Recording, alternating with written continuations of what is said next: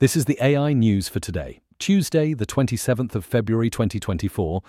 Google is rolling out a set of new Android features, including an AI enhancement to messages, allowing users to access AI model Gemini.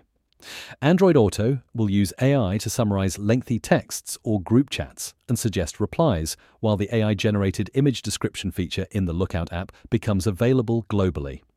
Other updates include accessibility updates in Maps, handwritten annotations in Docs, an output switcher on Spotify, a health overview feature on the redesigned Fitbit app, and access to Google Wallet passes and public transit directions through Wear OS.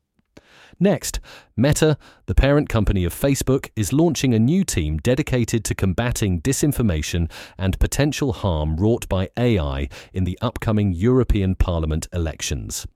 Headed by Meta's head of EU affairs, Marco Pancini, the team will consist of company wide experts focusing on misinformation, influence operations, and AI abuse risks. Earlier in the month, Meta had joined forces with 19 other tech companies, such as Google, Microsoft, and Amazon, to sign a tech accord vowing to clamp down on AI content designed to deceive voters.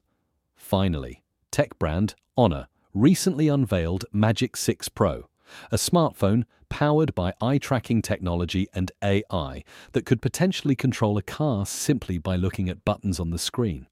Although currently in experimental stages, this promising feature was demonstrated at a Barcelona gathering where the phone was able to execute commands like engine start, stop, and movement in either direction.